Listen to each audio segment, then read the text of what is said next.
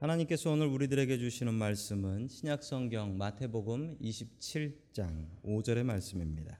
유다가 은을 성소에 던져 놓고 물러가서 스스로 목매어 죽은지라. 아멘. 하나님께서 우리와 함께 하시며 말씀 주심을 감사드립니다. 아멘. 자, 우리 옆에 계신 분들과 인사 나누겠습니다. 반갑습니다. 인사해 주시죠. 반갑습니다. 인사 나누겠습니다. 저희들은 사순절 동안 예수님의 마지막 일주일을 추적해서 보고 있습니다. 오늘은 예수님의 마지막 일주일 예, 금요일입니다. 예수님의 재판과 처형이 있으셨는데 예수님께서 그의 마지막 일주일을 이렇게 알차게 사용하시는 것처럼 우리도 우리의 정해진 시간들을 주님의 뜻대로 의미 있게 사용할 수 있는 저와 여러분들이 될 수 있기를 주의 이름으로 간절히 축원합니다. 아멘. 첫 번째 하나님께서 우리들에게 주시는 말씀은 시험에 들지 않게 깨어 있어 기도하라라는 말씀입니다. 시험에 들지 않게 깨어 있어 기도하라. 오늘 이야기는 가론 유다에 대한 이야기입니다. 많은 사람들은 가론 유다는 사탄이고 가론 유다는 괴물이고 가론 유다는 배신자다라고 생각을 합니다. 여러분 과연 가론 유다가 그랬을까요? 열두 제자 중에 가론 유다는 아, 저건 딱 봐도 배신자고 저건 딱 봐도 사탄같이 생겼고 이런 사람이었을까요? 가론 유다는 그 유다라는 이름 앞에 가롯이라는 이름이 붙습니다. 왜 이렇게 붙냐면 유다라는 이름이 너무나 흔합니다. 이 유다라는 이름은요 동네 이름이기도 하고요 나라 이름이기도 하고요 아주 흔한 사람 이름이기도 합니다. 그래서 유다라는 이름을 부르면 유대인들 중에 유다라는 이름이 많기 때문에 그 앞에다가 동네 이름을 넣어서 불렀습니다. 동네 이름을. 어, 옛날에 우리 한국 사람들도 이름 헷갈리면 그 앞에 예, 어디 댁 이렇게 해서 동네 어느 동네에서 왔는지를 표시를 하지요. 자 가롯이라는 동네가 어디냐면 저기에 보시면 저 캐리엇이라는 동네가 있죠. 캐리엇. 저 남쪽에 있는 동네인데 예루살렘 밑에 쪽에 있는 동네입니다. 저기가 가롯이라는 동네가 되겠습니다. 예수님의 제자들은 대부분 북쪽, 저 갈릴리 출신들이 많죠. 근데 유독 유다는 남쪽 가롯이라는 동네 출신인 것입니다. 유다는 아주 지혜로운 사람이었던 것 같습니다. 유다는 당시에 세리 출신이었던 마태를 제치고 예수님의 재정 담당을 했던 사람입니다. 뭐 얼마나 똑똑했으면 세리를 제치고 회계 담당을 할 수 있었을까요? 예수님의 제자들이 참 다양한 직업들이 많았는데 그 중에 어부들이 많았습니다. 어부들은 그 당시에 그렇게 많이 공부하고 배운 사람들은 아니었습니다. 그 중에 유다는 똑똑했기 때문에 분명히 그의 똑똑함과 지혜로움으로 인정받았을 것입니다. 자, 그런데 그의 똑똑함과 지혜가 엉뚱한 방향으로 흘러가게 되는데요. 요한복음 12장 6절 말씀 같이 봅니다. 시작. 그가 이렇게 말한 것은 가난한 사람을 생각해서가 아니다. 그는 도둑이어서 돈자루를 맡아 가지고 있으면서 거기에 든 것을 훔쳐내곤 하였기 때문이다. 아멘. 사탄은 예수님을 무너뜨리기 위해서 예수님은 아무리 공격해도 무너지지 않으니 예수님의 제자 중에 가장 약한 제자였던 유다를 택했습니다. 그는 예수님의 재정 담당을 맡으면서 예수님의 돈 주머니에서 여기저기 돈을 빼서 자기 주머니에 옮겨 담기 시작했습니다. 그는 돈에 대한 욕심이 있었다라고 성경은 분명히 이야기하고 있습니다. 사탄은 유다를 선택했습니다. 예수님을 무너뜨리기 위해 예수님과 열두 제자 중에 한 사람의 마음 속으로 들어갔는데 바로 유다의 마음이었고 돈을 믿기로 유다의 마음 속에 들어갔습니다. 성경은 사탄이 유다를 유혹한 것에 대해서 이렇게 설명하고 있습니다. 누가복음 22장 3절 말씀 같이 봅니다. 시작 열둘 가운데 하나인 가로지라는 유다에게 사탄이 들어갔다. 아멘. 성경은 사탄이 유다에게 들어간 것에 대해서 이렇게 설명합니다. 열둘 중에 하나인 영어로 보면 one of the twelve라고 나옵니다. 여러분 영어로 one of them이라는 말이 있습니다. one of them이라고 하는 것은 그 사람이 특별하다는 것이 아니라 이런 사람 여럿 있다라는 뜻입니다. 그 중에 하나라는 뜻이죠. 가론 유다가 어떤 사람이었냐면 그 중에 아주 특별하게 못되고 사탄 같은 사람이 아니라 one of them 누구에게나 사탄은 들어갈 수 있다라는 사실입니다. 누구에게나 그때 가론 유다가 약해서 가론 유다에게 들어갔을 뿐이지 누구나 사탄의 유혹에 빠질 수 있고 누구의 마음에나 사탄이 들어갈 수 있다. 여러분 주의하셔야 됩니다. 우리의 마음이 사탄의 집이 되지 않도록. 교회는 한 사람으로 망합니다. 여러분 인근에 요즘 어려운 교회들이 여러 교회들이 있는데 그 교회들을 보면 공통적인 특징이 있습니다. 한 사람 때문에. 한 사람 때문에. 교회는 한 사람 때문에 잘 되기도 하지만 교회는 한 사람 때문에 망하기도 합니다. 사탄은 그 교회에서 가장 약한 사람을 치고 들어갑니다. 여러분 그래서 약한 사람을 위해서 기도해야 되고 저 같은 목사들을 위해서 여러분들이 기도 많이 해 주셔야 됩니다. 왜냐하면 사탄은 한 사람에게 들어가서 교회를 와장창 무너뜨려 버리기 때문에 그렇습니다. 약한 사람을 위해서 기도하고 또 약한 사람을 위로하고 격려하는 저와 여러분들 될 수 있기를 주의 이름으로 간절히 축원합니다. 아멘. 시험에 들지 않는 방법이 있습니다. 그 방법을 예수님께서 알려 주셨는데 마태복음 26장 41절 말씀 같이 봅니다. 시작.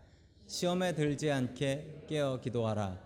마음에는 원이로되 육신이 약하도다 시고 아멘. 여러분 시험 당하지 않는 방법 가장 중요한 방법은 깨어 있어 기도하는 것입니다. 여러분 기도하는 사람에게 특징이 있는데 기도하는 사람에게는 별 시험거리가 안 되는데 기도 안 하는 사람에겐 엄청난 시험거리가 됩니다. 똑같은 일도 기도하는 사람은 기도하면서 이길 수 있는데 기도 안 하는 사람은 그게 시험거리가 돼요. 못 이겨요. 여러분 저도 마찬가지입니다. 저도 마찬가지예요. 저도 기도가 약할 때가 되면 시험이 듭니다. 여러분 시험이 들면 나와서 기도해야죠.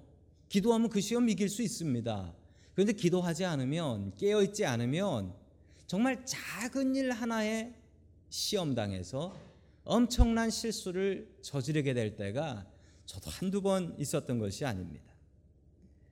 시험에 들지 않는 방법은 늘 깨어서 기도하는 것입니다. 여러분 우리의 육신은 약합니다. 하루만 잠 안 주무셔 보십시오. 그 다음날 아무것도 못합니다. 우리의 몸이 그렇게 약해요. 감기 한번 제대로 걸리면은 교회 나오기 힘듭니다. 여러분 그런데 중요한 사실이 있습니다. 육신에 끌려다니는 사람이 있어요. 여러분 육신은 늘 피곤합니다.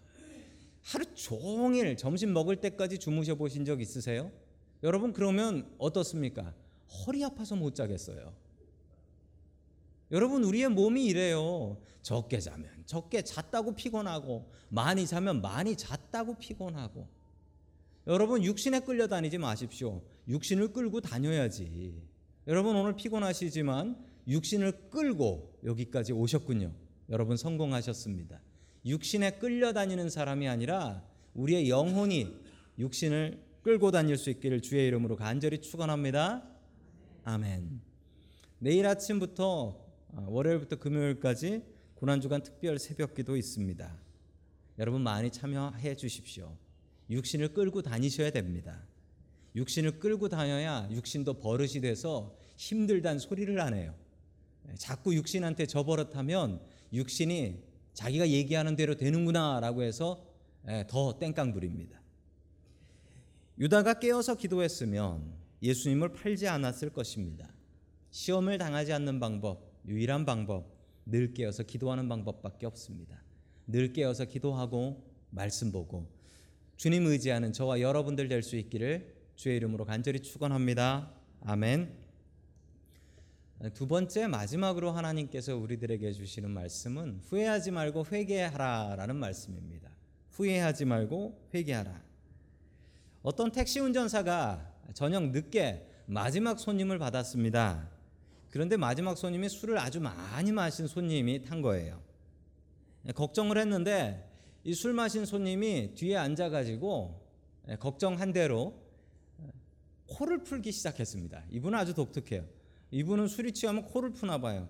그래서 자꾸 주머니에서 종이를 꺼내 가지고 코를 풀고 던지고 코를 풀고 던지고 이 코가 답답한 거예요. 이분이 코가 나오는 것도 아닌데 계속 코를 풀어 던지고 참다 참다가 이분이 19번까지 참았습니다. 택시 운전사가. 그러다가 한마디 했습니다. 손님, 코는 집에 가서 푸시지요. 그러니까 아이 죄송합니다. 그러면서 그냥 자더래요. 그래가지고 목적지 그 사람 집까지 가서 그 사람 내려줬어요. 내려주고서 돌아온 거예요. 아이 더러워. 그러면서 돌아와가지고 집에 돌아와가지고 이제 내일 또 영업 나가야 되니까 뒤를 정리하려고 뒤에 갔다가 땅을 치고 후회를 했다고 합니다. 땅을 치고. 왜 땅을 치고 후회했냐면 코푼 종이를 치우는데 보니까 그 코푼 종이가 100불짜리예요. 거기 구겨진 1900불이 있더래요. 아이고 그냥 코 풀게 내버려 둘 걸. 그러면 한 5천 불은 벌었을 텐데. 살면 살수록 후회가 남습니다. 인생에 늘 후회는 쌓여갑니다. 나이를 먹으면 먹을수록 후회라는 게 있어서 후회할 거리 한번 얘기해 보십시오라고 하면 연세 드신 분들은 인생의 후회거리들을 마구마구 쏟아 놓으십니다. 오늘 성경 말씀에 크게 사고치고 후회하는 사람 하나 있는데 바로 가롯 유다입니다. 우리 마태복음 27장 3절의 말씀 같이 봅니다. 시작. 그때 예수를 넘겨준 유다는 그가 유죄 판결 받은 것을 보고 뉘우쳐 그 은돈 서른 입을 대제사장들과 장로들에게 돌려주고 아멘. 유다가 예수님 판 것을 후회하고 있습니다. 이렇게 될 줄 몰랐던 것입니다. 그런데 예수님이 유죄 판결을 받으시고 이제 십자가를 지신다라는 생각에 심한 후회와 죄책감이 몰려오기 시작했습니다. 자기가 좋아하는 돈은 얻었지만 내가 메시아이신 예수님을 팔아먹었으니 이 책임을 도대체 어떻게 질 수 있을까요? 그는 고통스러워합니다. 그리고 다시 대제사장에게 찾아갑니다. 찾아가서 받았던 돈을 돌려주려 합니다. 그러나 대제사장은 이 돈을 받지 않습니다. 이 돈을 받지 않고 네가 팔았으니 이 돈은 네가 책임져라. 이 돈은 더러운 돈이다라고 합니다. 그러자 죄책감에 시달린 유다는 우리 5절과 같이 행동을 하는데요. 27장 5절 같이 봅니다. 시작. 유다는 그 은돈을 성전에 내던지고 물러가서 스스로 목을 매달아 죽었다. 아멘.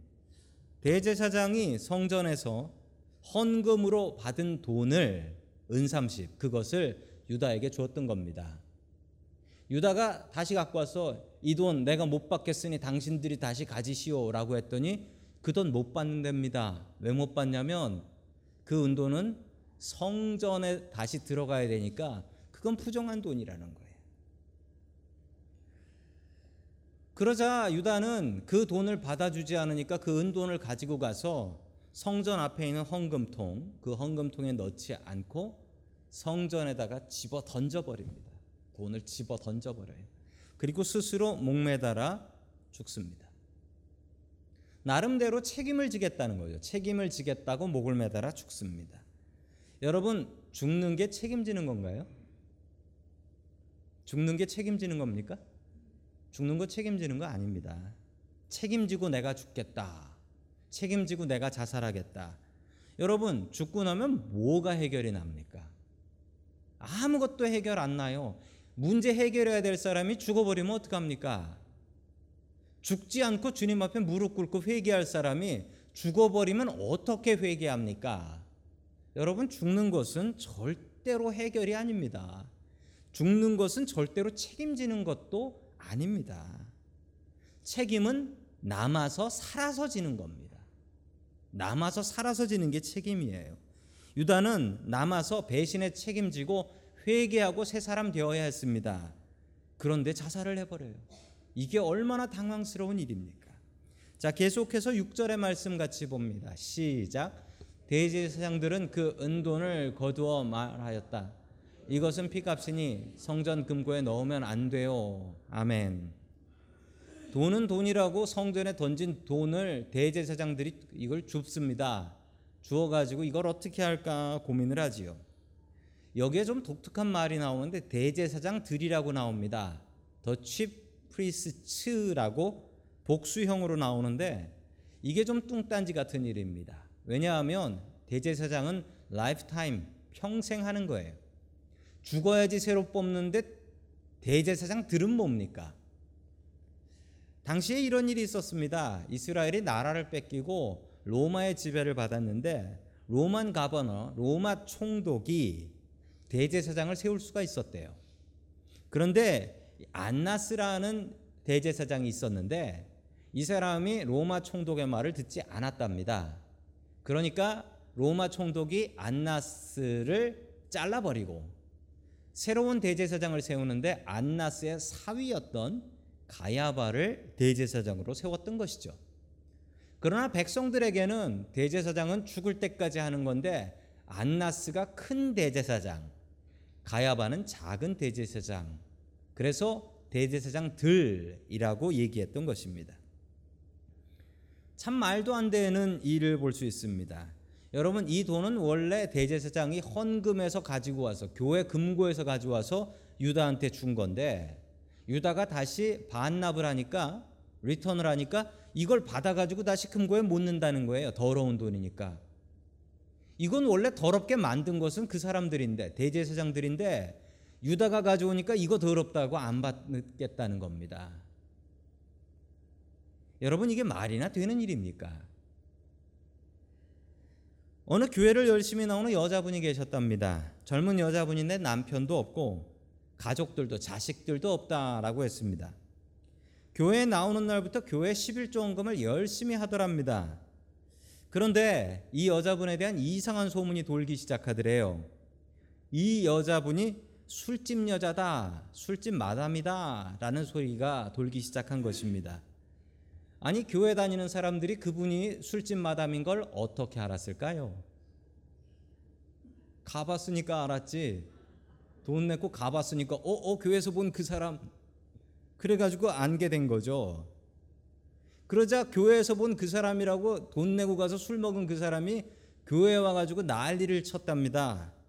어떻게 술집 여자가 한 헌금을 교회가 받을 수 있느냐라고 하면서 교회가 뒤집혔대요.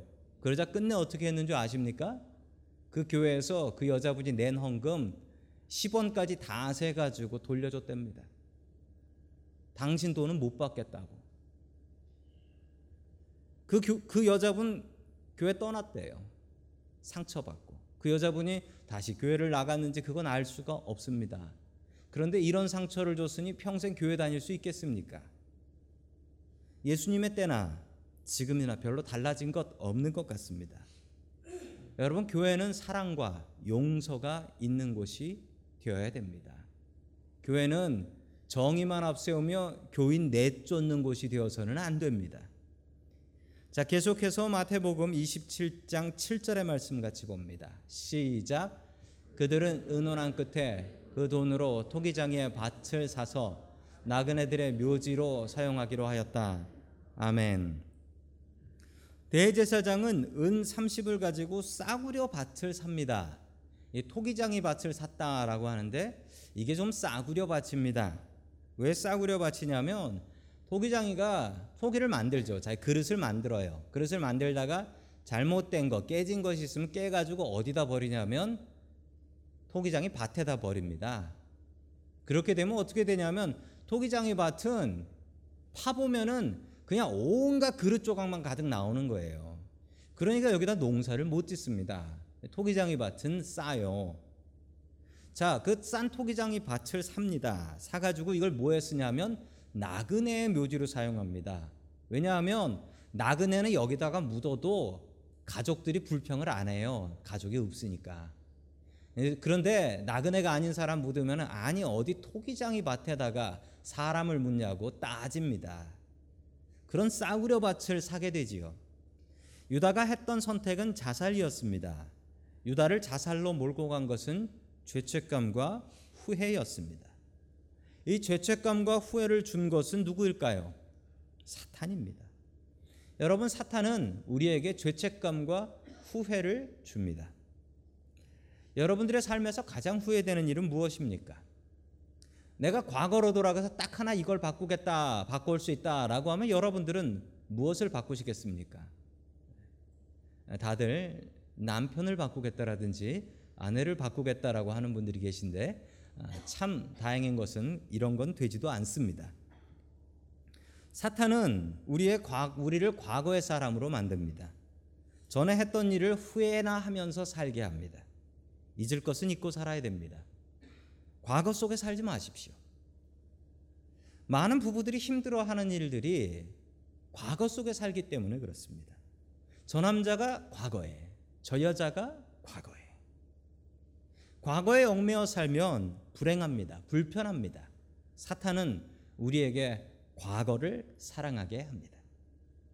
과거를 사랑하시는 분들의 특징이 있습니다. 과거를 사랑하시는 분들은 어, 내가 왕년에 라는 말을 합니다. 내가 왕년에 옛날이 좋았지. 내가 왕년에 내가 한국에 있을 때는 이랬는데 라는 말을 자주 합니다. 예, 얼마 전에 저희 막내 아들이 조그만한 애들을 놓고서 내가 왕년에라고 하는 소리를 들었습니다. 열, 그때 10살 정도였는데 내가 왕년에 뭐라고 하나 보니까 내가 왕년에 어마어마하게 귀여웠대요.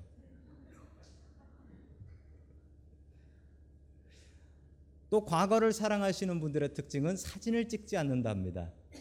예, 옛날 사진이 좋았어라고 하며 사진을 찍지 않는다. 어, 보니 제 얘기입니다. 저 열심히 사진을 찍도록 하겠습니다. 현재를 사랑할 줄 아는 사람이 되어야 됩니다. 과거를 사랑하는 사람이 아니라 지금 현재 이 시간 나와 함께 하시는 하나님을 사랑해야 합니다. 만약 유다가 회개를 했다면 어떻게 되었을까요? 만약 유다가 회개했다면 예수님 앞에 무릎 꿇었겠죠. 그럼 예수님께서는 용서하셨겠죠. 그러면 여러분 예수님의 제자 중에 가장 능력 있는 가장 은혜가 넘치는 제자가 누구겠습니까? 예수님 팔아먹고 회개하고 용서받은 유다 아니겠습니까? 유다가 어디 가서 설교하면 이럴 거예요. 내가 예수님 팔아먹은 그놈 예수 유다입니다라고 얘기하지 않겠습니까? 그런데 이 기회를 날려버립니다. 죄책감 때문에. 사탄이 준 죄책감 때문에. 여러분 후회와 회개의 차이가 있습니다. 여러분 후회와 회개는 과거에 잘못된 일을 후회하는 것 똑같습니다. 내가 잘못한 것 인정하는 것 똑같습니다. 여러분 그런데 후회와 회개의 차이가 있습니다. 그 다음이 달라요. 후회는 옛날에 잘못한 것을 생각하고 그 옛날 잘못한 것에 매여서 사는 거예요. 그런데 여러분 회개는 달라요. 회개는 뭐가 다르냐면요. 회개는 과거에 잘못된 것을 알고 하나님께로 돌아간다라는 것이 달라요. 후회하고 똑같아요. 회개와 후회는 똑같아요. 근데 뒤가 달라요. 맨 마지막이 달라요. 하나님께 돌아간다.